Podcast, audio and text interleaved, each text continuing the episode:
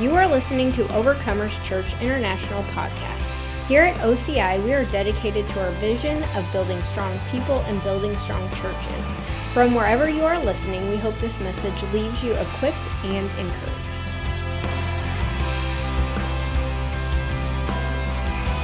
I had a, a minister call me a few days ago, and he was asking me what I was gonna what I was gonna share on for Easter or Resurrection Sunday, whatever you prefer, and um, and I could tell he felt pressured about it. And I said, uh, "Let me just tell you what I learned." I said, "For years, I felt the need to come up with this big pow of a message, and I said I quit all that." because I said the reality is is that every single day of our life we live in a reality that we serve a resurrected Savior.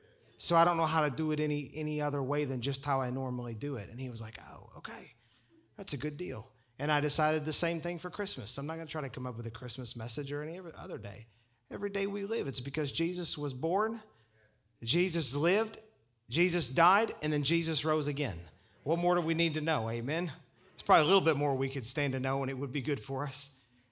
But that's where we just live every single day of our lives, is in the reality of the resurrection that Jesus did, that God did, that the Holy Spirit did in raising him up, and what that truly means to us.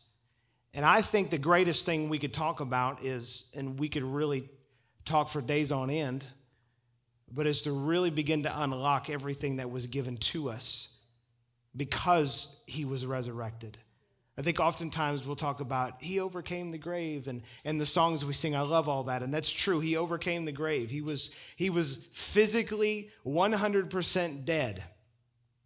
And he was in the tomb for three days. There was no chance of him coming back to life, but God intervened. And it's a tremendous picture of what God can do, but then also what God can do in our life with all of the, the dead areas and the, and the dead things that have come up, come upon us or, or invaded our territory, whether it be a physical death of somebody. I believe in the raising from the dead power. Did I say that right? I didn't get too many amens, so just curious. I believe in the raising from the dead power. It's actually the very first thing necessary to have to have uh, salvation. It says that you believe in your heart that Jesus is Lord and you confess with your mouth that God raised him from the dead. This is in our spiritual DNA to believe in, in the resurrection. And after the disciples, after the day, day of Pentecost, it says that they continued talking and preaching about the resurrection. And the reason why I believe that they talked about the resurrection so much is because we'll say for 4,000 years, I don't know if the timing's right, but roughly for 4,000 years, from the time of the garden till the time of Jesus, men have been living in death. And not only did physical death enter the world, and spiritual death enter to where people needed to be reborn or born again, but death also entered the realm of the soul, the conscience, the mind the emotions, in the place of connecting with the Lord. All of that, the enemy brought death and destruction from the garden. And until Jesus came and died and rose from the dead, never was there a, made, a, a, a way made for man to be able to live continuously in a place of life. And this is why it tells us that Jesus was the Lamb that produced eternal redemption. All of the other sacrifices that were made had to be offered over and over and over and over and over. And on the Day of Atonement, every year, there was a sacrifice made by the high priest to cover all the things that they, they missed in the previous year with any other sacrifices that they should have done that they didn't do. And every year, it was a reminder that they were still under a curse. It was a reminder that there was still a separation between them and God. But when Jesus came, he was the one sacrifice for all time, for all men, for all people, forever, never to have another sacrifice made again on our behalf. And for anybody that doesn't believe that, I would suggest you start bringing your, your, your bulls and your goats and things like that and build yourself an altar and, and start the slaughtering. But it's done. All of that stuff is done 100%. And Jesus totally did a, a complete and finished work. And the picture of the resurrection is that Jesus died and we're found in the likeness of his death so that we can also be found in the likeness of his resurrection. And when we are resurrected in the Lord, all of the old ways of relating to the Lord are completely done away with. And now we have a new and living way, a new and living hope to relate to the Lord. And it's through the death, the burial, and the resurrection of the Lord Jesus Christ. And I want to start with this verse. You say, I thought you already started. No, that was just the introduction. Now we're going to get started. Philippians chapter uh, 3 and verse 9. And if we could pull this up here. Oh, I love this. It says, and now I want to I want to tell you in context what this is saying. Paul just got done describing. He said, "I was a Pharisee of Pharisees Con- concerning uh, the law. I was zealous." And he gave all of his natural pedigree. And he said, But I count all of these things as dung, literally as poop. He's saying all of the high things that I've attained in this life, they're what is equal to what you would flush down the toilet. That's quite a picture. And he says, For what I have in Christ is way greater. And he said that this is what he was praying that I would be found in him, not having my own righteousness, which is from the law, but that which is through faith in Christ the righteousness which righteousness which is from God by faith. Now go to verse 10. It says that I may know him. Now why is the word that there? Why is the word that in place there? It's because it's conjunction with what we just said. Let's go back and read that again, and then we'll read the rest of 10. Go back to verse 9. It says, And be found in him, not having my own righteousness. That means not of what I could produce through law keeping, through uh, even, even the law of God, the, the commandments of God, or the commandments of men, any of, the, any of those things. So, not having my own righteousness, which is from the law, but that which is through faith in Christ, the righteousness which is from God by faith, that I may know him and the power of his resurrection and the fellowship of his sufferings being conformed to his death. Why and leave that verse up there for a moment. Why would we want to be conformed to his death and the fellowship of his sufferings? Why don't we just leave that part out and just go straight for the resurrection because that's what everybody likes. Amen. Nobody wants to talk about being conformed to his death. Everyone wants to be uh, found just in the resurrection, but you can't have a resurrection without a death first. And you know what needs to die? What needs to die? What needs to be put on the altar? What needs to be put down into the water of baptism and left in the water, and we're risen again in newness of life, is the old way of doing things. It's the old way of relating to the Lord, and it's the consciousness that we used to have concerning all of our do's and our don'ts. All of that should be pushed to the side done away with, buried, never to be resurrected again, so that we could be found in the power of Him, to know Him in the power of His resurrection. Because when His resurrection came, everything that He did on the altar, everything that He did on the cross was there and it was dead and buried. But if He hadn't arisen, then there wouldn't have been any new life. But that's what all the other sacrifices did. Is that they made them, they were dead, and then they didn't come back to life. But when Jesus came as the sacrifice, he was dead, he was buried, and then he came back to life. Why? Because we have a new way of relating to the Lord that has nothing to do with our ability, only our faith in him. You say, man, I already know all this. We need to hear it again. This is the basis for every for everything in our relationship with the Lord. If we miss this, then we've missed everything. Because if we've missed this, what we're going to find ourselves doing is entering into some kind of system of works to try to gain access to God or gain access to happiness or gain access to some type of righteousness, whatever, whatever it is. If we don't have Jesus and an understanding of the life that he delivered us out of and into the life that he delivered us into, if we don't have that, we're going to find ourselves working and toiling and working and toiling to try to obtain. And that's really where you find you'll find actually those two opposites. You'll find people that are working really, really hard to please God, and that's really a system of Satan. It's a doctrine of demons. Whenever you find people that preach you have to do A, B, C, D, E, F, G for God to be pleased with you, for you to be saved, anything like that, it's a doctrine of demons. Strong words, I know, but it's true. Because there's only one gospel, and the gospel of Jesus Christ is only faith in Him. It's Jesus plus nothing. Jesus plus nothing equals everything. Jesus plus anything else equals nothing. Because any works that we could add to what the cross did and what the resurrection brought us is a stench in the nostrils to God. Because it's only in self righteousness and not the righteousness which He's freely given us. So you find on one end, you'll find people that are working, and you'll find on the other end, people that are coping. The problem is the same for all humanity. We're not right with God. Without faith in Jesus, you'll find religious folk, Pharisees, that will think they've arrived to a level for God's acceptance. And then you'll find other people that are so lost in their soul that they turn to drugs.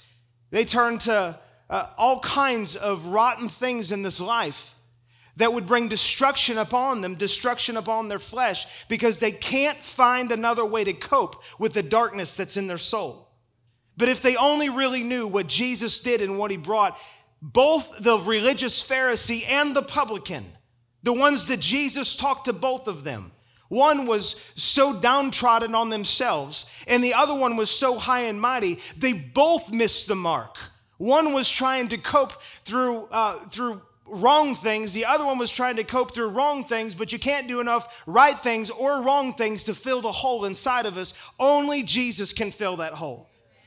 I believe that every single human being on the face of the earth was born into this world with a Jesus sized uh, hole, and it's shaped like Jesus, and only Jesus could fit in there. And if you try to do anything else, it's like trying to put a, what do they say, a, a round peg in a square hole, or whatever the saying is. Only Jesus will fit in that place.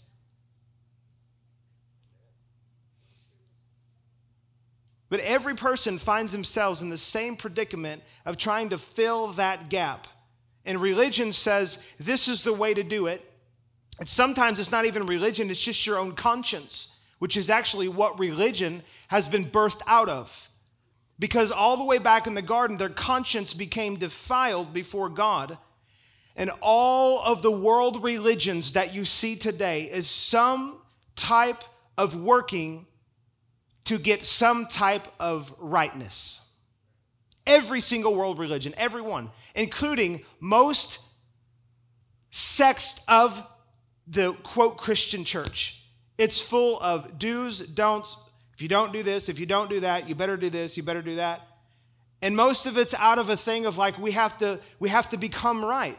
But that's the whole point of the gospel is Jesus was right. Jesus paid the price so that through faith in him, we don't have to work anymore. It's just faith and now we are right with God. But if we are still carrying a sin consciousness, we'll never go before the Lord. We'll never go before the Lord boldly like we are supposed to. Because Hebrews tells us to go boldly I think it's chapter 4 and verse 16, 17, somewhere around there. It says, Let us go boldly to the throne of grace to receive grace and to receive mercy in our time of need. It's not a denial that we need something, but it is denying that we have the ability to fulfill the need that we have in and of ourselves. And it's acknowledging, Jesus, only you can fulfill the need that I have in my life. But somebody who is sin conscious, won't go to the Lord and say, Father, help me. Why? Because the fear that is in them, the condemnation, the shame, the guilt that is on them is too great, and they'll find themselves running from the Lord. And it works the same for religious folks and for people that are out in the world doing drugs and whatever else that they might be doing. And I have, I have compassion for both of those people. Because one is trying to work their way there, the other one's just completely given up hope and has thrown themselves into the fire and says, I don't know what else to do in my life. I've got to have something to numb the pain. It says in Galatians chapter 1, and let's pull this up here Galatians chapter 1 and verse 3. It says, actually, I think it might not be Galatians 1 and 3. Let me find it here. It says that he didn't come to deliver us, or he did come to deliver us, excuse me, from this present evil world. And Galatians has escaped my Bible. I think I gave the guys the wrong verse back there, and I don't remember. It's Galatians 1 something. Yell it out if you see the verse. It's actually verse 4. My apologies. So, verse 4, it says, well, verse 3 says, Grace to you and peace from the Lord, from God, the, the Father of our Lord Jesus Christ. Now, verse 4, it says, Who gave us, who gave himself for our sins. Now, listen to this, that he might deliver us from this present evil age according to the will of our God and Father. He might deliver us from this present evil age. Jesus was sent to deliver us from this present evil age. 1 John 3 8 says that the Son of God was manifest for this reason to destroy the works of the devil. Now I don't know about you all, but I've I've grown up and been around a lot of a lot of Pentecostalism, a lot of jumping and shouting and de- devil uh, thumping and you know casting out and throwing down and rebuking. And there's a place for all of that. I don't have a problem with that stuff. But I think we've actually missed the, the mark on a lot of what spiritual warfare really is. Because if you go back and you look in the garden, what took place and what precedent was set was an attack on people's identity and on the, their soul, on their consciousness. I believe with everything in me, the greatest weapon that the enemy has is to speak lies to us concerning who we truly are. And this is where he's had people doing all kinds of things to try to be not realizing that Jesus already be so we could be. Jesus already did so that we could be. And if we just see that clearly, we'll stop the workings.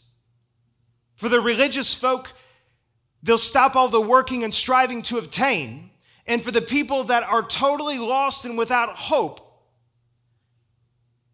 they'll lay down the drugs, they'll lay down the illicit lifestyle, they'll lay down all of the, the depression and all of the things that are troubling their soul, and they'll turn to the Lord and they'll say, He's the only one that could possibly fix this. And I believe that that, that really is the work of Satan. I'm going to give you a few things here just really quickly that I believe are, are works of Satan. And you can write this down if you're taking notes. This is kind of heavy revy for Easter Sunday, but that's just what I do. If you're looking for a pizzazz, this is why I wore a tie today. Amen. So you're welcome.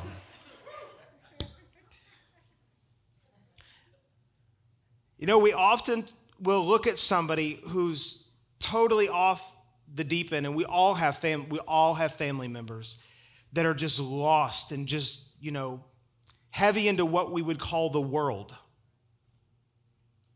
And we need to understand that Satan is the God of this world system. I've had people go, no, God is God of the world. Well, God, He's the God of the earth, but what's operating inside the earth, the way people function, is largely within Satan's grasp, within his kingdom, within his world, within how he does things. That's where most people are at. So, and the Bible tells us that he's the God of this world. The God of this world, speaking of Satan, has blinded the minds of the unbelieving to the light of the glorious gospel.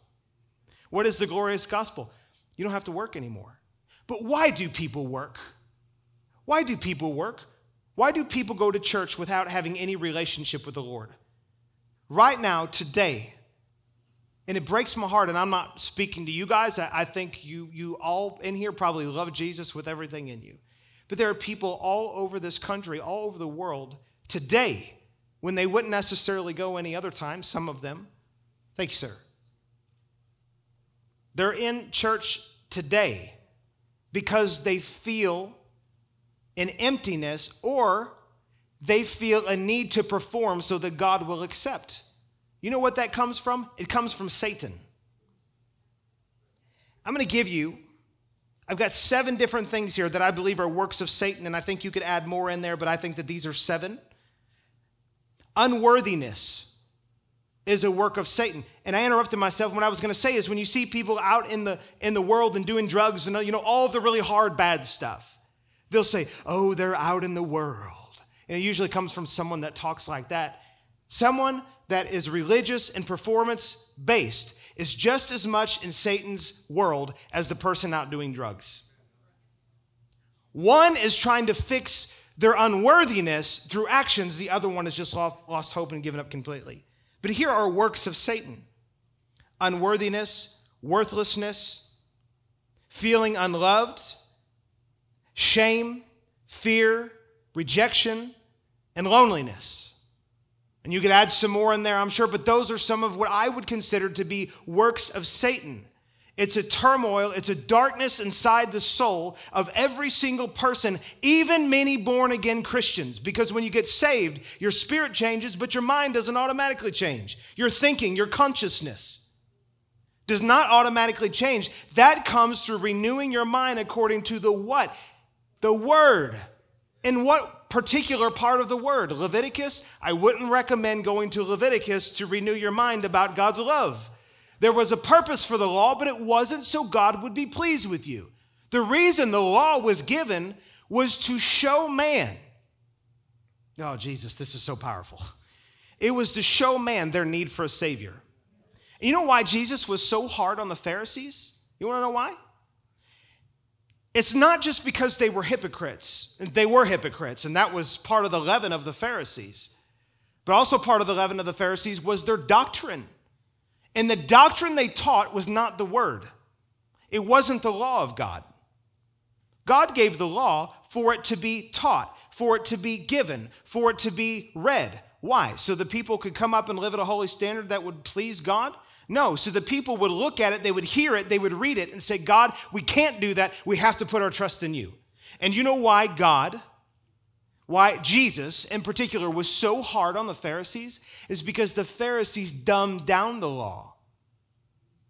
Instead of just preaching the law, and doing what it was supposed to do, which is to bring man to a place of saying, God, we can only put our trust in you.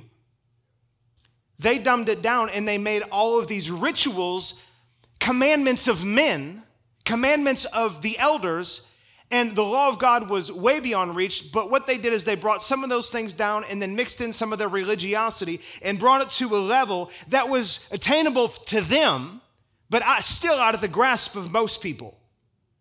And they said, This here, this here, this is the standard you need to align yourself to. This is it right here. And Jesus said, You hypocrites. He said, He said, You neglect the commandments of God. And when you do this, because of your traditions, you make the word of God or the command, commandments of God of no effect. Well, if the commandments of God, the law of God, can't cause us to live holy enough to please God, what are they there for? They're there so that people can realize their need for a Savior. That was the whole point of the law, is so it would point to, my God, we can't live up to it. We have to have you. This is why you see, this is why you see the different response with how God would do things in the law. Take David. We all know what David did. Man, that guy's got to live with that for all eternity, but but he doesn't because of the grace of God. I don't know how it all will work out. But anyways, so we all know what David did. But David was, it was said about David that he was a man after God's own heart. God, he had, that man had so much favor on him. He conquered kingdom after kingdom. He had so much favor on him, he had like a thousand wives or something like that. I mean, look at the favor of God on him. you can laugh there, all right? One wife is all, all I can handle, but you know, anyways. Uh, anyways. But then you take the, the very first person that broke the law, you know who it was? It was a person who picked up sticks on the Sabbath day. God said, Moses, make an example out of him. And they stoned the person to death for picking up sticks on the Sabbath. You know why? It's because that person thought that they, on their own level, and their own thinking, on their own righteousness, were fine. But David, even in his deep sin, still realized, God, I have to have you. I have to have you. That's the difference between people that are within the grace of God and people who are outside.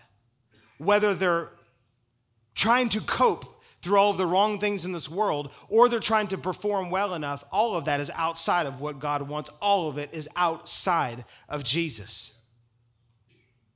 Man, that's really powerful stuff. I want to show you this a little bit more from Genesis chapter 3. Genesis chapter 3, let's turn there real quick and we're going to read a few verses. I find that the gospel is the thing that I'm most drawn to because it says that the gospel is the power of God unto salvation to everyone that believes.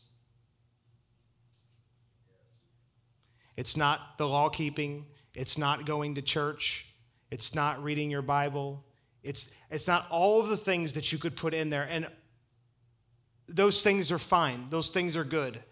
And a lot of those things are how we relate to the Lord, and it helps us grow and all that. But when it comes down to it, it's the message of the gospel. Gospel means good news. To ever tell anybody that they have to live at a standard is for them to be accepted by God is not good news. that is not good. is how high, how high is the bar really? Well, if you have any kind of religious church leader that says it's right here, they're a Pharisee.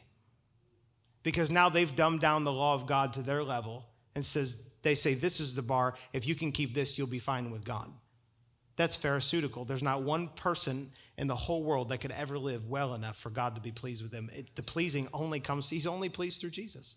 That's it, it's not through anything else. I want to show you where this all started. Genesis chapter 3. Oh, this is so powerful. And I want to start in, in verse 7. We're just going to read a few verses here. It says, and of course, this is right after they ate of the tree. And it says, Then the eyes of both of them were open, and they knew that they were naked. And they sewed fig leaves together and made themselves coverings. And they heard the sound of the Lord God walking in the garden in the cool of the day. And Adam and his wife hid themselves, very important, from the presence of the Lord, from the presence of the Lord God among the trees of the garden. Then the Lord God called to Adam and said to him, Where are you? So he said, I heard your voice in the garden, and I was afraid because I was naked and I hid myself. Then the next thing God says here is, Who told you that you were naked? I was at a, a conference a, a, couple years ago, and uh, Brother Andrew was ministering, and the very first thing he comes out and he goes, Well, I'm going to be ministering on who told you you were naked? And it was like, the whole, everyone was like, Oh my gosh, where is this going? And it comes back to here literally what a question for God to ask them. Who told them they were naked? Who told they were naked before, right? And I would guess that Adam probably knew that Eve was naked. I'm just taking a stab at it. He probably recognized that. But there was no shame involved. So when God was saying, Who told you you were naked? He was asking, Who brought you into a shameful place? You know, that God didn't first ask, What did you do wrong? How dare you break one of my commandments? He said, Who told you, who told you that you were ashamed, that you were shameful? Who told you that? And you notice that they didn't necessarily try to cover up their sin. It says they hid themselves Folks, this is this is the problem with the entire world right here. This is it. The precedent was set. People from the time of the garden and every person that was born after Adam and Eve were automatically born into the exact same state.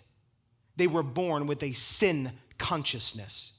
They were born with a conscience that says that I'm not right and I need to become right. This is why every world religion has a system of works to get to the level that they say that you are supposed to be. And this is why people do it. Because I used to ask, who would who would go who would become a Buddhist? I mean, why would you do that? Who would become, you know, any of the other things that people do? Why would you do that? It's to ease something inside the soul that says I'm not right. Every single person intuitively knows that they are not right. But this is where the power comes in. When Paul said, Oh, that I might know him in the power of his resurrection, honest before God, it's been at least 10 years since I have ever, or not ever, but it's been at least 10 years since I have gone before the Lord with any kind of guilty conscience at all. You say, Well, haven't you sinned? Uh, honestly, I sinned about 3 a.m. this morning because our electricity went off and our fan went off, and I got up and I was angry. I mean, technically, that was I wasn't mad at the devil. I was mad at whatever. The electricity was off. And please forgive me. I'm, I'm really I like sleep a lot, so you know. you say, well, don't you have a guilty conscience? No, because Jesus died and paid the price, not just for my past, but my present and even my future tense sin. I don't have to live guilty for things that I do or things that I don't do. Anybody that lives guilty has not been set free from a guilty conscience that Jesus came to set us free from. You understand that He came to deliver us from this present evil age. What is that? Anything that you would do to numb the darkness in your soul, or anything that you would do to try to erase, cover up, or atone for the darkness in your soul. The thing in you that says that I'm not right. Jesus came to deliver us from all of that. Let me show you one more passage here in Hebrews chapter 9. Man, I hope you're getting something out of this. As I, I, I spend, my new word is I'm spending copious amounts of time in the word, and that's growing more and more all the time. Hallelujah. And the more, somebody got to fix this microphone that's smarter than me. The more I spend time in the word and in the gospel, the more I realize the single biggest problem in the world, it's not sin. It's sin consciousness. Oh, there's so many places I could go in the word right now, but we're going to go to Hebrews chapter 9. But let me just say this that, and this is found in Romans chapter 5, that Adam was the first Adam. And what he did was throw the entire, Eve did too, but it just talks about Adam, anyways. Uh, Adam was the first Adam. And what he did threw the world into a perpetual state of sin and of sin consciousness. We sin because we are sinners, or we used to be before Christ. You don't become a sinner because you sin. I'll say it the other way.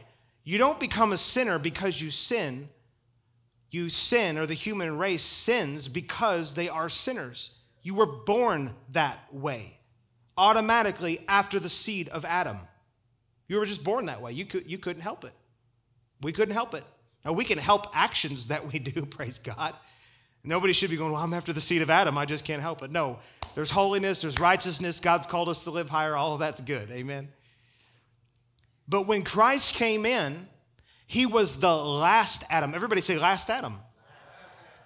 And since he was the last Adam, what he did undid what the first Adam did. You have to put faith in it, you have to put trust in it. All this nonsense about ultimate reconciliation and all that stuff, it's nonsense. You can prove it 12 ways wrong from the scripture. There's a heaven to gain and a hell to, and a hell to lose. But for everybody who has put their faith and trust in Jesus, what the second Adam did, the, excuse me, the last Adam did, if it couldn't keep us in a perpetual state of not having to live with a consciousness of sin, then it was lesser than what the first Adam did. Because the first, oh my God, that's so powerful. if it couldn't keep us in a perpetual state of living free from sin consciousness, then what the last Adam, Jesus, did was lesser than what the first Adam did. Does anybody in here believe that Jesus did something lesser than anybody else on the face of the earth, including Adam? No way. Jesus was the greater. But what the first Adam did, and since it threw everybody into a perpetual state of being conscious of their sin conscious of their need for a Savior, once we are born again, we should live free from a guilty conscience. And you say, but I, I messed up. You know what your conscience is there for? It's like an alarm clock. If you set, some people don't need an alarm clock, but just say the average person needs an alarm clock to wake up at 6 a.m. to go to school or job or whatever they have to do, or whatever time you get up. You set your alarm, your alarm goes off, it wakes you up, and then you move on with your day. Let me ask you Does anybody keep their alarm clock going in their pocket all day long? No. It wakes you up, and then you move on. It's exactly what a conscience is for. It wakes you up, and then you move on. It's not to sit there and nag you and nag you and nag you, but for someone who still has a consciousness that they have been wrong, the devil will take that and beat you to a pulp. He will eat your lunch and pop the bag, as I've heard it put. He will remind you of everything that you have done wrong and everything that you are not doing right. And when you live in that kind of mentality, it will utterly, completely destroy you. You will have no confidence to go before the Lord like you were designed to. Oh my God. The garden is where it was all laid out. They met with God every day. In the cool of the day, they met with God every day. Why? Why did they meet with Him? Was it to believe for a new car? Was it because they were lacking food and they needed, God, please, we need food? Was it, no, it wasn't any of that stuff. They just met with Him just to be with Him. Just, just to be with Him.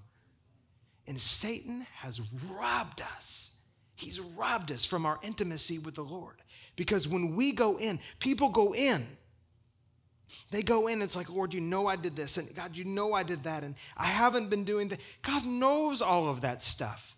And it's good to go in and say, Lord, I've been a real meathead lately.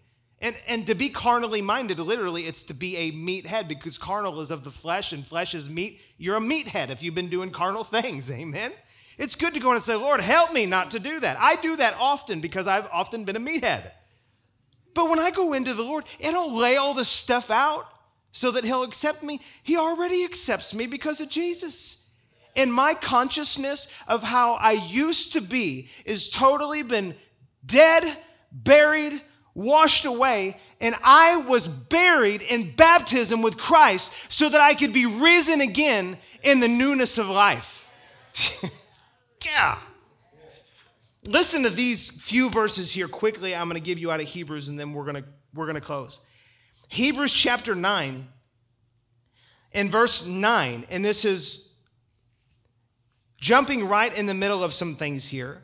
And they may not have it up on the screen. I didn't I didn't give them this one, but Hebrews chapter 9 if you got your Bibles turn there and look at verse 9 and this is talking about all of the priestly things that they did, all of the duties, all the sacrifices, it's talking about all of those things. It says it was symbolic, or you could say those things were symbolic for the present time in which both gifts and sacrifices, now listen to this, are offered, which cannot make him who performed the service perfect in regard to the conscience. So you're saying all those things that were done before, none of those things can make someone perfect in regard to their conscience. You know that either end of the flesh spectrum is the exact same. Whether you're doing everything you possibly can to be right without Jesus, it will not make you perfect in regard to your conscience. You'll, there'll always be another level that you have to go to. Always be another level. And no matter what deep, dark hole you go into concerning the, the, the destruction of the flesh, and you could fill in the blank, no matter what is taking place there, you'll never have enough stuff to numb your conscience and to fulfill what's happening inside of your conscience. Oh my gosh. Concerned only with foods and drinks and various washings and fleshly ordinances imposed until the time of Reformation, But Christ came as the high priest of the good things to come with the greater and more perfect tabernacle, not made with hands, that is not of this creation, not with the blood of goats and of calves, but with his own blood, he entered the most holy place once. Everybody say once. For all, having obtained eternal redemption. Do you know the difference between eternal and temporary? Natural things bring temporary redemption in terms of what they used to do, but only Jesus could bring eternal redemption. For if the blood of bulls and goats and the ashes of a heifer sprinkling the unclean sanctifies for the purifying of the flesh, how much more shall the blood of Christ, listen to this, who through the eternal Spirit offered himself without spot, spot to God, cleanse your what?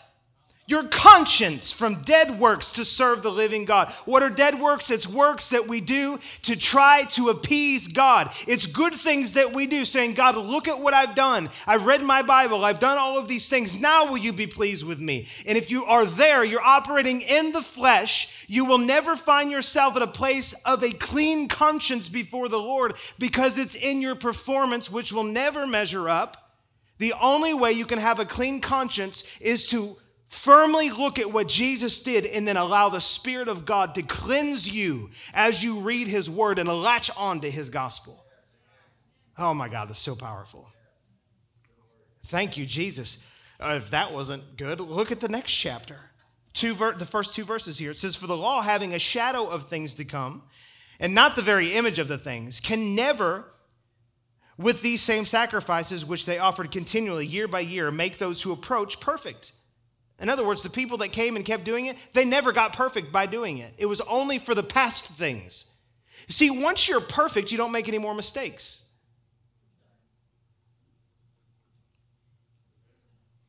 I got news for you. I am perfect.